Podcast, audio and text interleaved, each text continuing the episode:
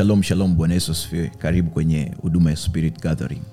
Ni apostle gc angel na moja ya somo ambalo leo tunaenda kujifunza ni kuhusiana na fungu la kumi. Je mkristu anastahili kutoa fungu la kumi?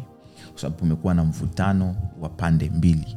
Eidha wanaosema fungu la kumi ni sheria pili wengine wanasema fungu la kumi sio sheria.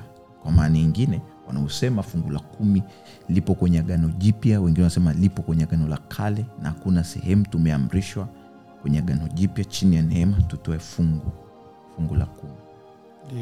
Kwa ni muhimu tukaelewa hili na tukaliweka wazi kwa sababu tuko kwenye huduma Spirit Gathering, na moja ya key point ni kuvunja mikate we are breaking of breads na, na, na, na, na, na kitu ambacho lazima wajue kuwa tunapozungumzia fungu la kumi lazima tumwangalie mwasisi. wa fungu la kumi.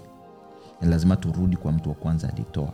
Ni nani Ule- alianzisha? nani alianzisha? Kwa yule atatupa mwelekeo mzima na msingi wa pahali pa kuanzia. Na, na, na, na, na, na, na, na mtu wa kwanza kutoa fungu la kumi ilikuwa ni ibrahim. Ibrahim ndo mtu wa kwanza. baba wa imani. Na not kwa ni baba wa imani. Ndiyo. baba wa imani. Kwao ana kofia inaitwa the father of faith. Na if is a father of faith na siku zote kumbuka tunaongeaga kwamba revelation yoyote ufunuo wowote unaojenga kama hautakuwa kwenye hautakurudisha mwanzo kwa sababu mwanzo ndio msingi yani chochote unachokiona kwenye bibilia mbele baada ya mwanzo msingi wake huko hapa. Hapa ndo kila kitu kiliwekwa ndo maana inaitwa mwanzo. So reference yako ya chochote unachotaka kusema about spiritual about god about christianity about anything Lazima lazima kirudi kwenye kitabu kitabu cha mwanzo. So ukifungua kitabu cha mwanzo sura ya kumi na nne. Lazima tumwangalie ibrahim mwasisi mstari wa kumi na nane. Ndio anasemaje? Ah, neno la bwana linasema Ehe. na melkizedeki mfalme wa salemu melkizedek mfalme wa salem. Salemu akaleta mkate na divai. Akaleta mkate na divai. Kuna sababu kubwa ya kuleta mkate na divai. Utakuja kuiona. Mhm. Naye alikuwa kuhani wa mungu aliye juu sana. Naye alikuwa kuhani wa mungu aliye juu sana. Sasa angalia. Hapa tunaye melkizedek. Tunaanzia hapa. Hapa tunaye melkizedek ambaye ni mfalme. Remember is a king. Yeah. ni mfalme. Ndio. Isema biblia kizungu inasema and melkizedek the king of salem is a king of salem. Brought forth bread and wine. Cha kwanza hana njaa. Ameleta mkate na divai na ni mfalme. Hakuna sehemu mfalme ana njaa. Hakuna. Hakuna. Hana njaa. Mungu hajaimwacha mfalme. Bibilia hapa ikakuonyesha koma mbili. Kwamba there is a s- part inakuja ambayo inasema hivi. Biblia kizungu inasema and he was a priest of the most high god. Alikuwa kuhani wa mungu aliye juu sana. Alikuwa ni mfalme kwanza lakini biblia ikaweka angalizo biblia kizungu ikaweka dot mbili kuweka kwamba hii face imeishia hapa ya ufalme. Sasa tunaingia kwenye ukuani so the guy alikuwa na kofia ya ukuani sawa. Mstari unaendelea akasemaje? Mstari wa 19 akambariki. Akambariki. Hmm. abraham ndio. na abarikiwe na mungu aliye juu sana. Aliye juu sana. Muumba mbingu na nchi. Muumba mbingu na nchi. Anasema he was the priest of the most high. He was akuwa yeye ndio high priest. Alikuwa yeye akuwa kuani mkuu. Lakini alikuwa ni kuani wa mungu aliye mkuu. Sawa mstari wa ishirini. Ahimidiwe mungu aliye juu sana. Ndio. Aliyewatia adui zako mikononi mwako. Ndio. Abraham akampa fungu la kumi la vitu vyote. Sasa angalia funny enough angalia hapo man of god. Hmm? abraham salem mfalme mfalme. anasema abarikiwe mungu aliwapa alikupa nyara zote kwa sababu aliteka nyara zote. Sawa eh? baada ya kutoa hiyo statement tunamwona abraham anatoa fungu la kumi. La vitu. Vyote. Ndio. Abraham salem mfalme hakuomba fungu la kumi. Ndio nayo iwanda napata shaka. Mchungaji anayesema leteni akisheni fungu la kumi mnaleta hapa. Maana yake ana njaa. He's not a king. Kwa sababu mfalme alimbariki gopa mfalme ndo amekuja na mkate na divai. anambariki ibrahimu. Ndio. Hakuhomba aletewe hivyo atolewe fungu la kumi. He's the king. Unajua ukianza kufundisha ku- fungu la kumi ambao wanaita fungu la kumi. Kwa njaa utaanza kuwafunga watu wako kuanza kuingiza kwenye sheria kwamba lazima uwalete. Lazima ije madhabauni hapa. Na ukianza kusema hiyo statement maana yake tunajua wewe sio mfalme. Njaa ndo zinakusumbua sasa. Sawa eh? Okay. tofauti anasema he was a king. Hakuwa na njaa. Na yeye ndo akaleta mkate na yeye ndo alileta na mkate na divai. Hakuwa na njaa. Hakuna sehemu alisema nipeni fungu lenu la kumi. Sawa? Hakuwa na njaa. Biblia haijasema pili he was a priest. Alikuwa ni kuhani. Sasa let me tell you. Abraham akatoa fungu la kumi. Nani alimwambia abraham atoe fungu la kumi? Hakuna. Hakuna sehemu ambako imetamka hakuna. Ibrahim mwenyewe alitokea akasema anatoa fungu la kumi. Okay. sasa tunaanzia hapo kwamba anaitakiwa kupokea tuanzie kwa mpokeaji. Mpokeaji wa fungu la kumi. Mpokeaji wa fungu la kumi. Dio. anatakiwa hawe kuhani sawa. Okay. anatakiwa awe kuwa he must be a priest. Hmm. angalia. Ufunuo ufunuo ikaja akasema kitu kimoja akasema akawafanya wakawa, akawafanya kuwa wafalme na makuani unaweza ukachukua fungu lako la kumi ukampa mfalme. It's okay. Lakini haitazaa. Mwenye uwezo wa kupokea fungu la kumi ni nani? Kuhani That means huyu mtu anayepokea lazima awe na kofia ya ukuhani. Ukuhani. Unaweza kuwa mchungaji na usio kuhani. We have a lot of jokers. Jokers. Ngoja kwanza, ngoja kwanza. Ehe. Hapo umechanganya kwanza. Ehe. Kuhani ni nani? Now, let's go. Lazima tuangalie who is a priest now. Mm-hmm. Who is a priest. Sawa? Fungua Waibrania 10:11. Waebrania sura ya kumi. Waebrania sura ya kumi mstari wa kumi na moja.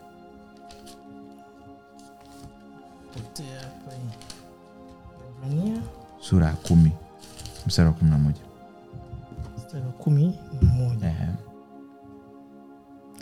Neno la Bwana linasema, Ndiyo. na kila kuhani husimama kila siku akifanya ibada Oho. na kutoa dhabihu zile zile mara nyingi ambazo haziwezi kabisa kuondoa dhambi. Okay. Anasema hivi. Anasema hivi mstari huo anasema kuhani husimama kila siku akifanya ibada and every priest standeth. Kwa kazi kwanza ya kuhani ni kusimama kila siku kufanya ibada. Is a servant. Lakini sio kufanya ibada mbele za watu. No no no. Mbele za yawe mbele za mungu. Kuhani ni mtu ambaye anatoa huduma mbele za mungu. Through what? Through prayer. A kuani when you speak of- a priesthood tunapozungumzia kuani lazima awe muombaji kuna mtu mmoja aliniuliza nawezaje kumtumikia mungu?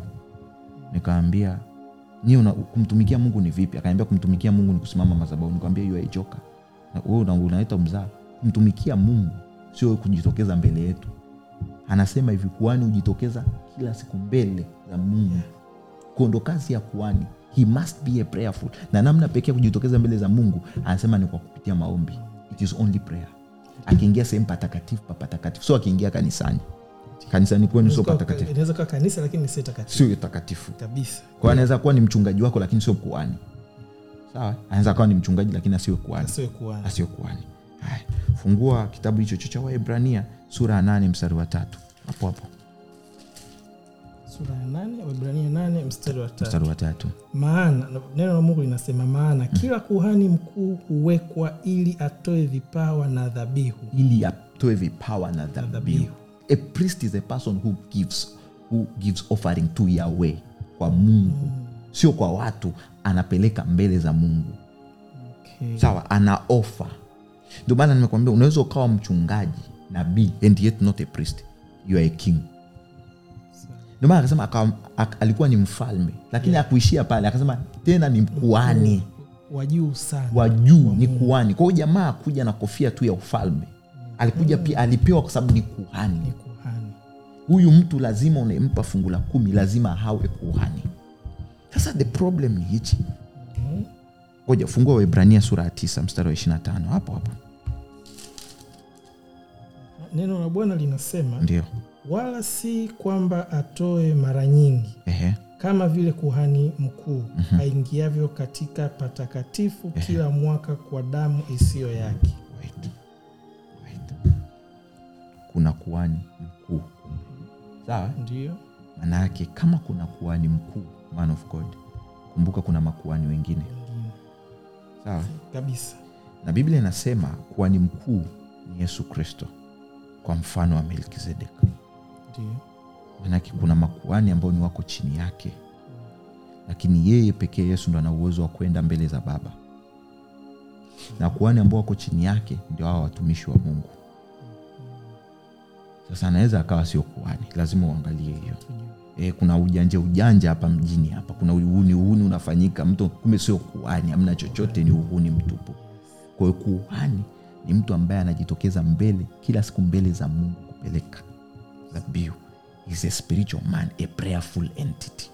Ni mtu anayeomba. Ndiyo ni muhimu sana ukamwamini mtu anayeomba kuliko mtu asiyeomba. Kuani ni cheo ambacho lazima atokee zamani ilikuwa inafika kuani sawa? Anaingia patakatifu patakatifu. Inabidi avue nguo zake avae nguo safi. Tena anafungwa kamba. Ili akiingia kule asija akafa. Ah, kama akifa tunamvuta. Kama ana vipengele. Kama ana vipengele mbele za mungu ataenda atakufa. Kwao akifa tunavuta kamba. Ikisipotingishika tunajua ah, jamaa kashakata ugali ukafa kwao tunamvuta. Kwao ni, ni entity ambayo is special. Special. Ni, ni breed special my god. Ndio maana anasema akawafanya. Wengine wakawa makwani na wengine wakawa wafalme. So you don't mistake ukampa hii sadaka yako unaita fungu la kumi. Bahi tuanzie tu hapa. Fungu la kumi ukampa mfalme. mfalme. You must give a priest kwa sababu mfalme hawezi kutokea mbele za mungu. Ndio. Maana hata wafalme walikuwa wanahitaji kuani you mind you kwamba kuna wachungaji sasa hivi wanaoa makuani kwa sababu wanajua we cannot pray. Mchungaji analala masaa ishiri na nne. Anahitaji watu wa kumwashia moto. Kwa sababu priesthood ni cheo mtu anapewa. Kuna mtu mmoja anaweza asiwe anahubiri sana lakini is a, is a priest. Ana, anajua mekanismu zote za kwe anaomba sitting anamhudumia mungu. Sikia wewe unamhudumia mwanadamu. There is a someone kuna mtu anamhudumia mungu. Thats the key point. Anamhudumia mungu. So ndio maana hapa anasema kwanza melkizedek is a king.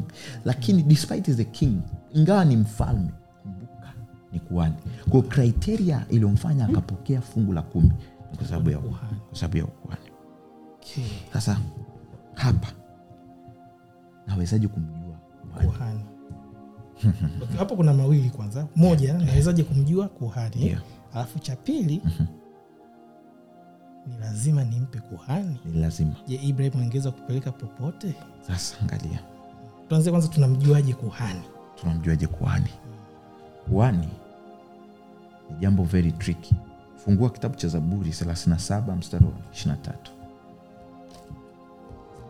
37 mstari wa 23 mstari wa ishirini. Mstari wa 23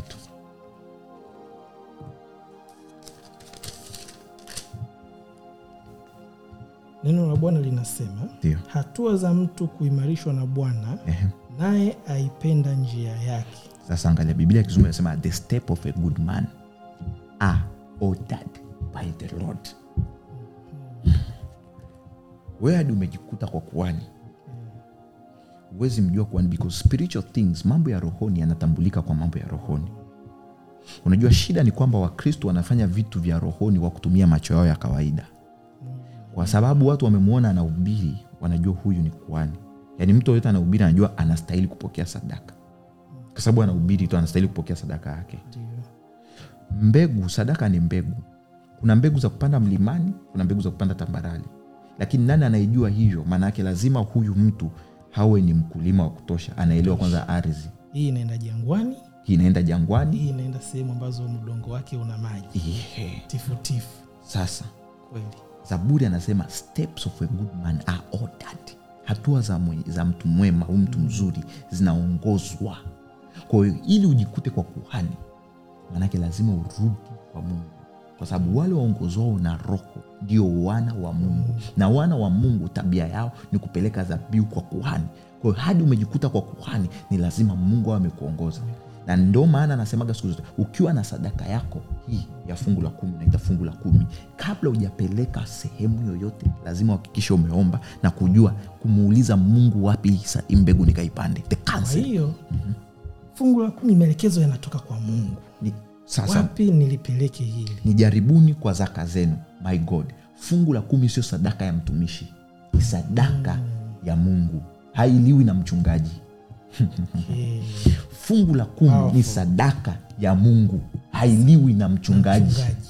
Ni sadaka ya mungu. Kwa if it is the offering of god that means the counsel of it to go must come from, him from god. Lazima atoe maelekezo. Lazima atoe maelekezo wapi hii sadaka iende. Kwa sababu ni sadaka yake. Kwa hiyo anajua bank account ipi aweke.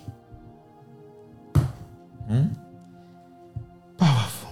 Angalia. Step of a good man are ordered by the lord. Ndio. Melkizedek na ibrahim hawajuani. Nani alimpeleka? Nani alim abraham, kwa, kwa melkizedek. Nakumbuka abraham is a good man ni rafiki wa mungu. That means he was ordered. The steps. Sikia kuna mai kuna kipindi itafika hautasikia sauti ya mungu lakini miguu yako itapelekwa. Ordered. Yaani hapa anasema miguu yako ndo itapelekeshwa. Unapewa amri. Unapewa amri sehemu ya kwenda. Hatua za mwenye haki anaziongoza mungu. Kuna sehemu utajikuta ambapo ulikuwa utaki kwenda lakini mungu atakupeleka kwa sababu wewe unamsikiliza mungu. Anachokitaka anachokitaka ni muhimu hatua zako zikaongozwa na mungu. Tunao watu wanaamka asubuhi wanazurura. Unajua usipoongozwa na mungu hatua zako ni unazurura. Unazurura. popote pale utafika. Umejikuta kwenye mahusiano mabaya wewe ni mzururaji kwa sababu you are not ordered by god. Hatua zako hazijaongozwa. Umejikuta kwenye kazi mbovu hiyo shauri ulilitoa pia hatua zako hazijaongozwa. Kuna mahali uliruka hatua. Kuna mahali ukutaka hatua zako. Mungu alivyo anasema iko njia. Sasa angalia iko njia ionekanayo sawa machoni pa mwanadamu lakini hiyo njia huzaa mauti. Kwa hii ni njia ambayo watu wanatembea.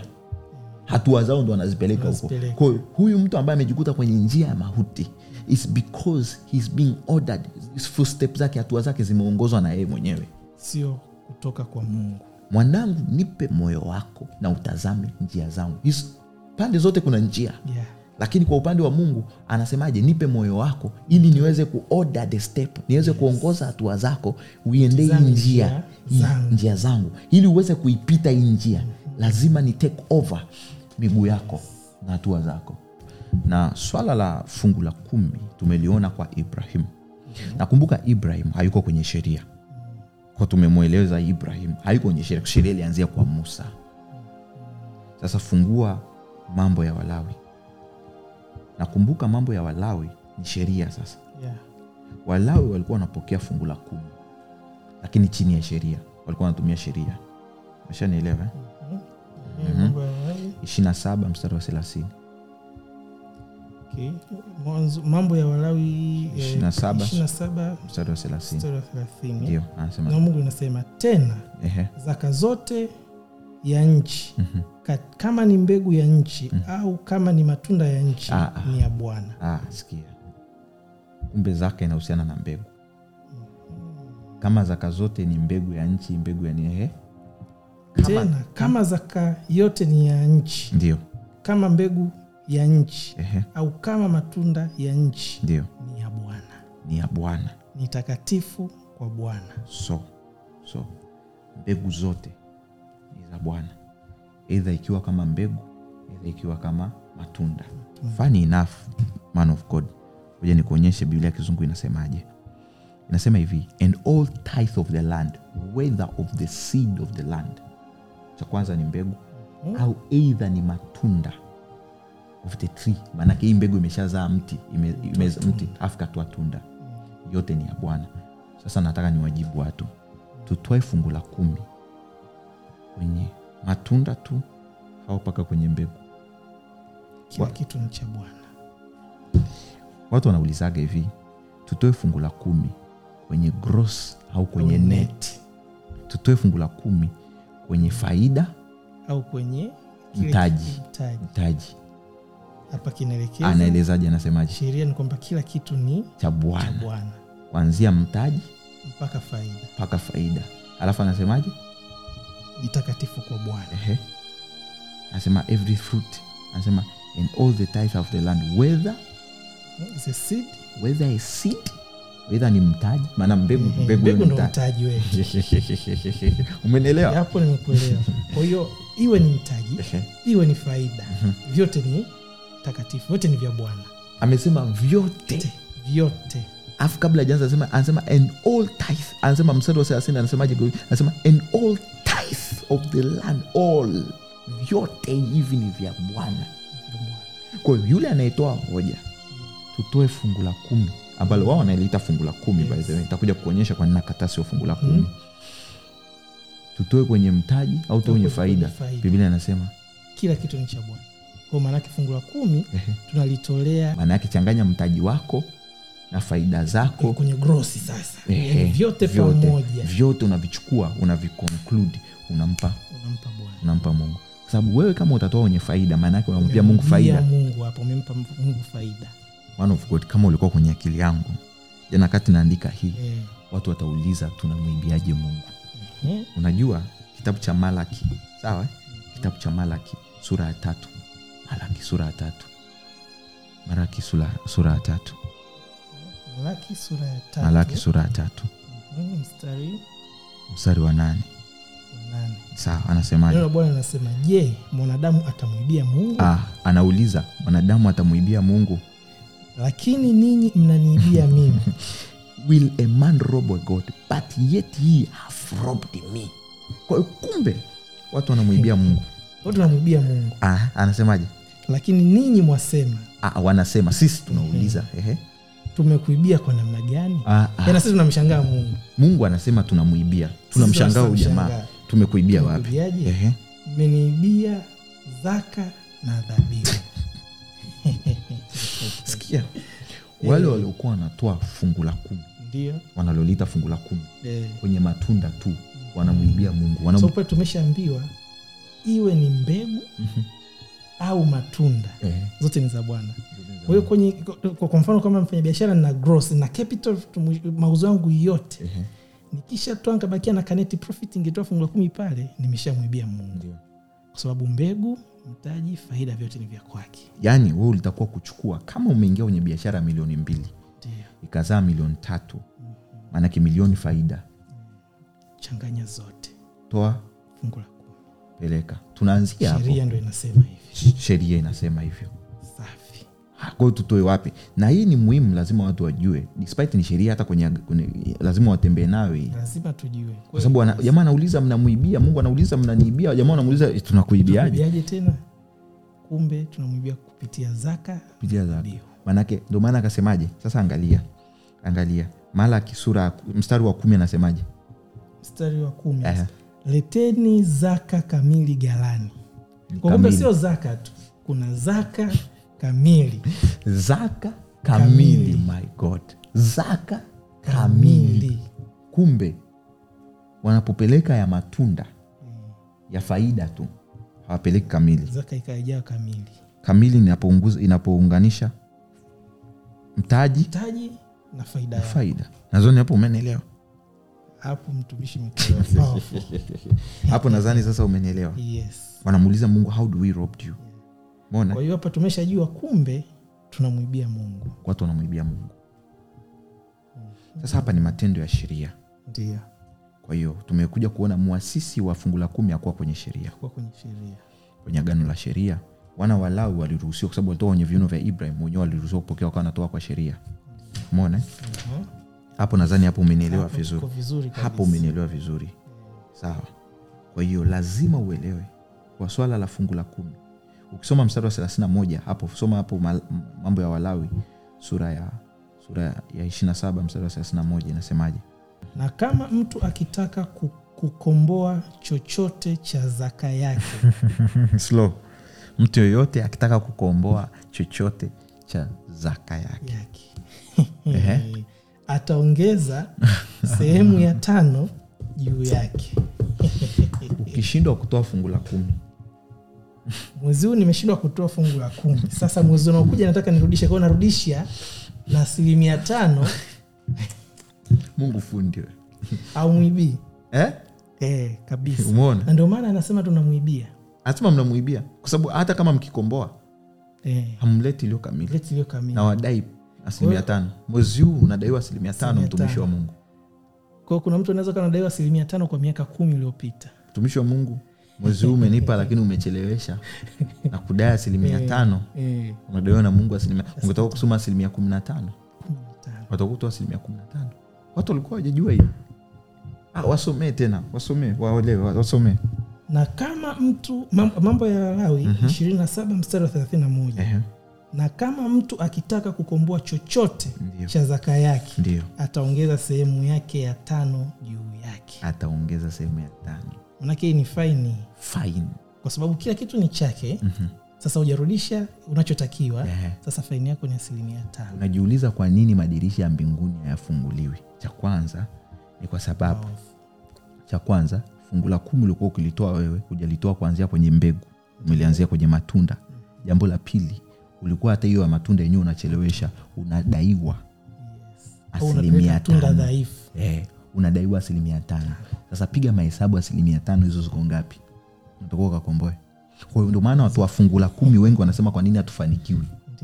Hatufanikiwi hosi hatufanikiwi lakini kumbe kuna asilimia tano wanadaiwa. Ndio maana nasema leteni iliyo kamili. Sasa angalia ukija kusoma ukipata nafasi ukasoma, mat- ukasoma kumbukumbu la torati utagundua wana walawi waliambiwaje toeni zaka zenu mkishatoa zaka zile zaka mkanywe pombe. Mtufafanulia anasema hivi watu wakishatoa sawa wakishatoa zaka zaka. zao. Kipindi cha sheria zilikuwa zinasema hivi watu wanywe pombe Pombe. kula starehe. Okay. Deuteronomy kumbukumbu la torati. Fungua kumbukumbu la torati sura ya kumi na nne mstari wa ishirina sita. Kumbukumbu la torati Kumi na- nne mstari hebu anzia mstari wa ishiri na tatu. ishiri na tatu. Nawe utakula mbele za bwana mungu wako ndio. mahali atakapochagua apakalishe jina lake. Ndio. Zaka ya nafaka zako. Ah, twende twende. Mstari wa ishirina tatu. Twende taratibu. Anza nawe utakula mbele za Bwana, nawe utakula mbele za bwana. Mhm. mungu wako. Mungu wako. Mahali atakapochagua Apakalishe. apakalishe jina lake. Ndio ndio. Zaka ya nafaka zako Ehe. na divai yako Ehe. na mafuta yako na mafuta yako. na wazaliwa wa kwanza wa makundi yako ya ng'ombe na kondoo. Mtaji. Mtaji. Mtaji hapo. Ni mtaji huo. Eh? Ili upate kujifunza kumcha bwana wako daima. endelea. Na njia ikiwa ndefu mno na mhm. nawe usiweze kuzichukua kwa lugha mahali kuwa mahali. kuwa mahali ni mbali nawe mno atakapochagua bwana. Okay, okay. Slow it down. zaka ni ya mungu kumbuka nilikwambia. Kuna mahali mungu atapachagua yende, yende. kama tulivyoona ibrahimu na Mel- melkisedek wafahamu. walikuwa wafahamiana. Nimeshakwambia zaka ni ya ya mchungaji. Kwa mchungaji ana mamlaka ya kukwambia upeleke wapi. Ulete ulete kwangu. Ndiyo. must hear from god. Anasemaje mstari wa ishiri na nne? Na njia ikiwa ndefu mno. Njia ikiwa ndefu mno. Nawe usiweze Kuzichukua. kwa kwa kuwa kuwa mahali mbali. nawe Ehe, mno atakapopachagua bwana mungu wako. Apakalishe jina lake. Hapo atakapokubarikia bwana mungu wako. Ndipo uzibadili ziwe fedha. Sasa mungu amesha kuagiza lakini ni sehemu ni mbali ni mbali mbali ya kupeleka. Umeambua ulete kwa aposto. Eh, ukaona ni mbali. sawa? Eh, mstari wa ishiri ndipo uzibadili ziwe fedha. Anasema zibadili ziwe fedha. Ndio. Mhm. na kufunga zile fedha uende nazo mkononi mwako. Ndio hata mahali atakapochagua bwana mungu wako. Umenielewa? Umeshaelewa? Mnapoibiwa sasa. Wakristo tunamwibia mungu kweli. Na watumishi wanaoibia watu. Kweli. Hii sehemu ni mungu amepachagua. Ameambiwa badilisha kuwa fedha. Ukishindwa yale mazao yako na wana wa kwanza wa ng'ombe wazaliwa wako hey, kama ni mbali huwezi kubeba. huwezi kubeba. Badilisha kuwa fedha. Badilisha kuwa fedha. Lakini sio hivyo tu. Rudi kwa mungu atakuambia wapi? Mahali alipopachagua. Endelea mstari wa 26 Ehe. na zile fedha zitumike kwa chochote itakachotamani roho yako Ehe. ng'ombe Aha. au kondoo Aha. au divai Ehe. au kileo Ehe. au roho yako itakacho kwako chochote Ehe. nawe utakula huko mbele za bwana mungu wako tena furahi wewe na nyumba yako zaka inaliwa mona amekwambia chukua. Mpaka sehemu atauchagua bwana. Ukifika kula. Kula. Furahi wewe na nyumba furaha wewe na nyumba yako. This is hii ilikuwa ni kwenye kipindi cha, cha, cha sheria. Hii ndo sheria inalazimisha hivi kwamba fungu la kumi ikanunulie pombe. Yeah.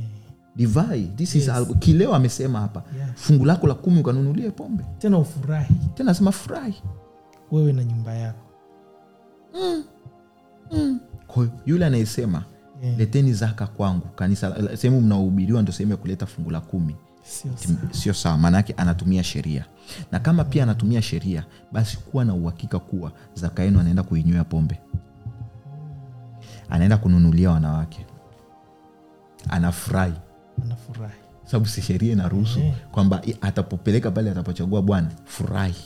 Nunua chochote unachotaka. Nunua pombe. Kunywa. na ukishajua mtu akisha kunywa pombe kinachofuata pale chochote kinatokea zambi inatokea.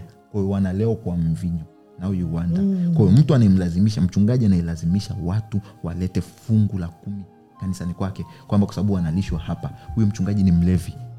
Is a joker, I'm telling you. Ni mwizi. to Christianity, ni mwizi. Mwizi. Anawaibia.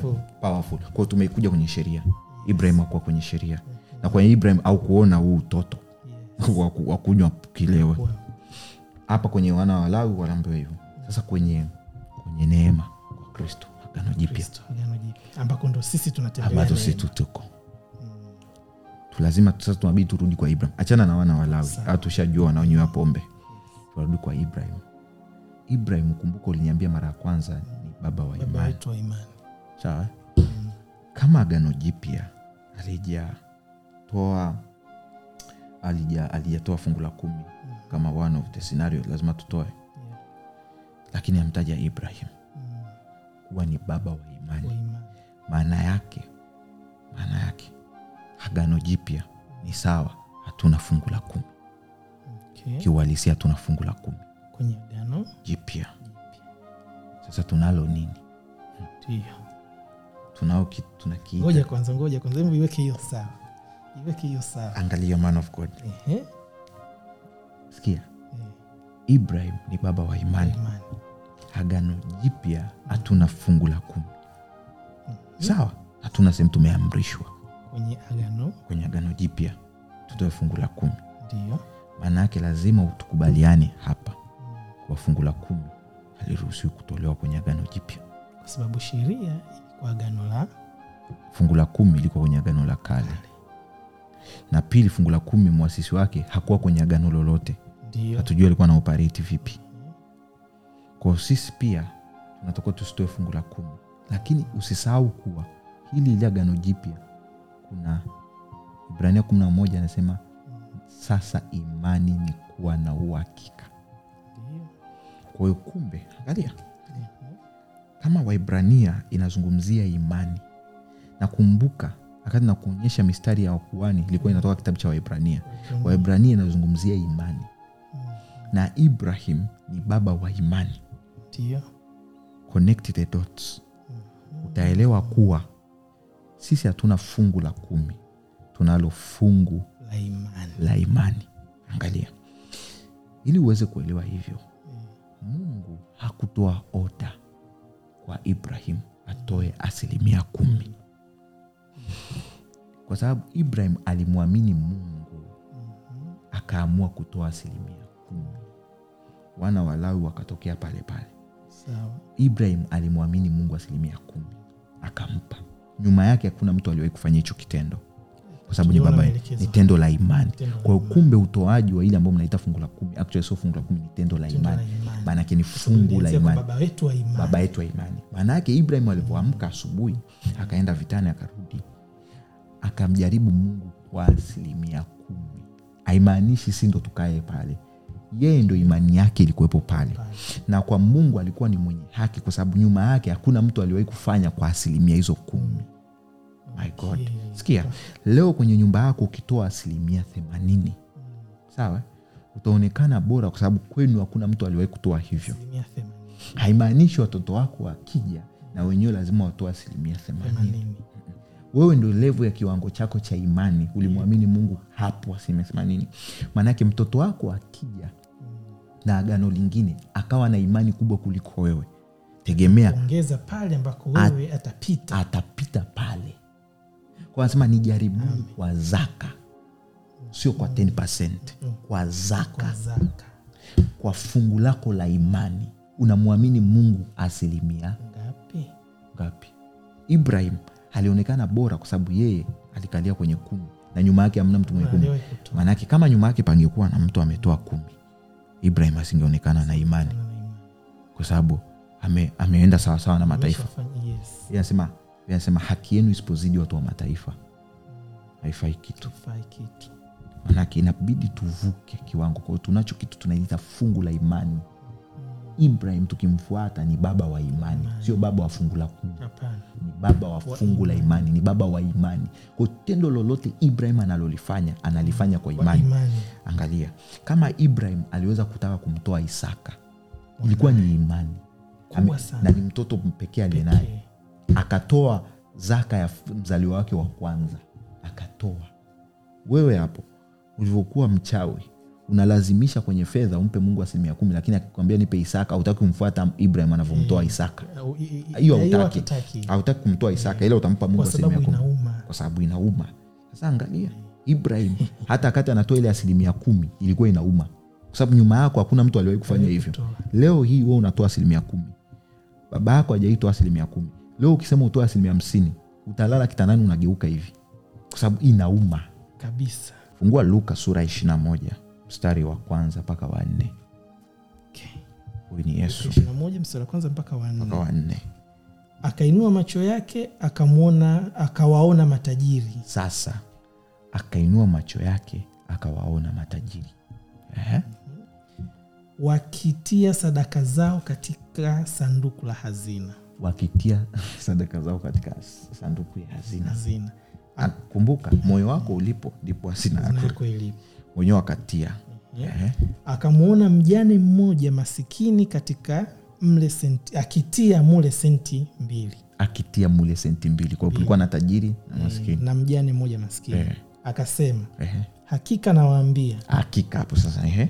huyu mjane masikini Mjane- ametia zaidi kuliko wote ametia zaidi kuliko watu wote yeah. maana maana hao wote waliotia sadaka katika mali iliyowazidi sikia hawa wote matajiri walitoa sadaka kwenye mali iliyowazidi. Twende. Maanake ni excess hiyo. Manake ni profit. Profit. Faida watu wanatoa ili ambao wanaliita fungu la kumi kwao wanalitolea kwenye kwenye Faida. kwenye faida. Yetu kumbuka kule anasema tunaacha seed tunaacha mbegu. tunaiacha. Tunamtolea mungu kwenye faida. Tena anasema kilichowazidi tu. Ehe. yani maana kuna vitu wameshaviweka. Anania na safira walifanya huo mchezo. Wakapeleka baki wakabaki na ile kubwa kwao hawa matajiri wanafanya hivyo wakachukua kile kikubwa wakakiweka kile kilichozidi ile unga uliozidi ndo wakasema tunampa mungu. Sawa. Uh, maana hao wote walitia sadakani katika mali iliyowazidi bali huyu bali huyu katika umasikini wake katika umaskini wake. ametia vyote alivyokuwa navyo. Angalia. Ndio maana nakwambia sisi hatuna kitu kinaitwa fungu la kumi tunalo fungu la imani. Imani. Hapo ni watu wawili wanaenda kutoa sadaka. Mmoja akatoa asilimia kumi. Ndio. Asilimia kumi ni kile kilichokuzidi. Yeah. sawa eh? rudia rudia kusoma hapo. Luka. Naanza mstari wa kwanza. Ehe. akainua macho yake akawaona matajiri. Akainua macho yake akaona matajiri. Wakitia sadaka zao katika sanduku la hazina. Mhm. Akamwona mjane mmoja masikini akitia mle senti mbili. Senti mbili. Akasema hakika nawaambia huyu mjane ame, huyu mjane masikini ametia zaidi kuliko wote. Eh, maana hao wote waliotia sadakani kat- hao wote walitia sadakani katika mali iliyo mali iliyowazidi. Asilimia kumi. Huyu mwanamke alitoa fungu la imani. Unajua sikia hawa watu waliotoa wanaotoa fungu la kumi. Wanatumia mfano mmoja hivi. Wanachokisema ni hichi. Mungu nakupa shilingi elfu kumi kwenye laki moja. Unifungulie madirisha ya mbinguni. Sawa? Lakini sikia lakini hata usipofungua madirisha ya mbinguni nina elfu tisini. Nitaishi. Nitaishi. Mwanamke mjane akasema mimi hapa natoa vyote. Yote angalia mungu kwenye hii kazi chukua vyote. Unaweza kumpa mungu vyote. Maana yake anachomwambia mungu ugonjwa ukija sasa hivi sina cha kunitibu msiba vyote. msiba ukitokea sina hata hela rambirambi. Tatizo lote likitokea sina hela kujikimu. Nani ameonyesha imani hapo? Alitoa kila kitu. Alitoa kila kitu. Maanaake yule anamtegemea mungu asilimia kwa kila kitu. kitu. Na mungu anambariki tajiri anamwambia mungu sikia mi nimekupa hii elfu kumi. Dili hata usipozileta. Naka elfu tisini Nitaenda. thats the problem ya fungu la kumi. Watu wanasema tunataka kutoa fungu la kumi. Ibrahim alitoa asilimia kumi lakini ilikuwa sio asilimia kumi mwangalie ibrahim ni baba wa imani. Nyuma yake hakuna mtu aliyefanya hivyo. Nyiwe mmekuja mkapokelea hapo. Mkaenda.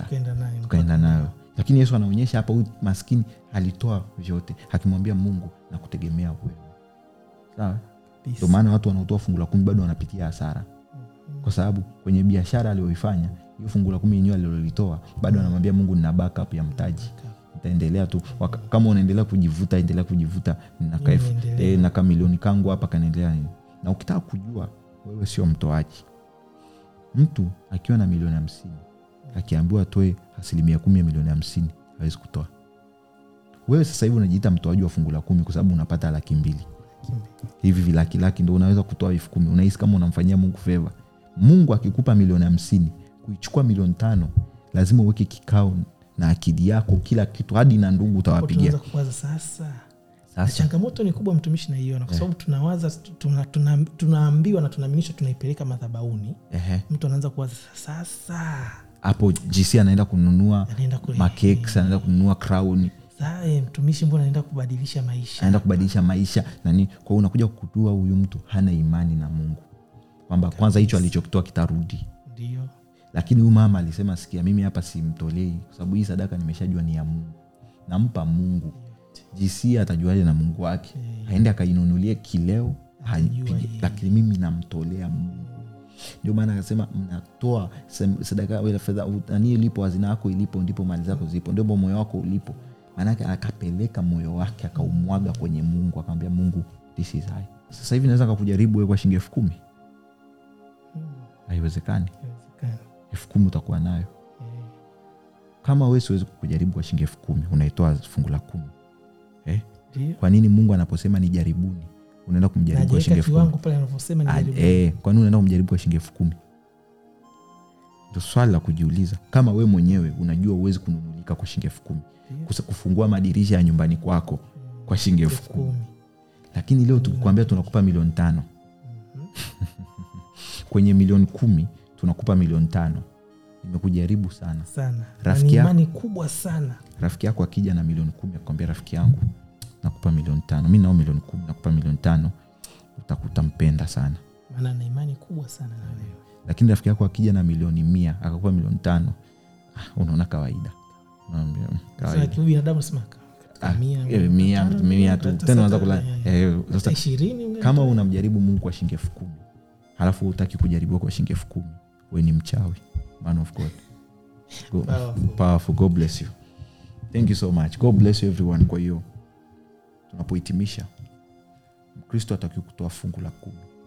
Anatakiwa kutoa fungu la imani. Unamwamini mungu kwa kiwango cha kumpa vyote vya nyumba yako. Mungu akubariki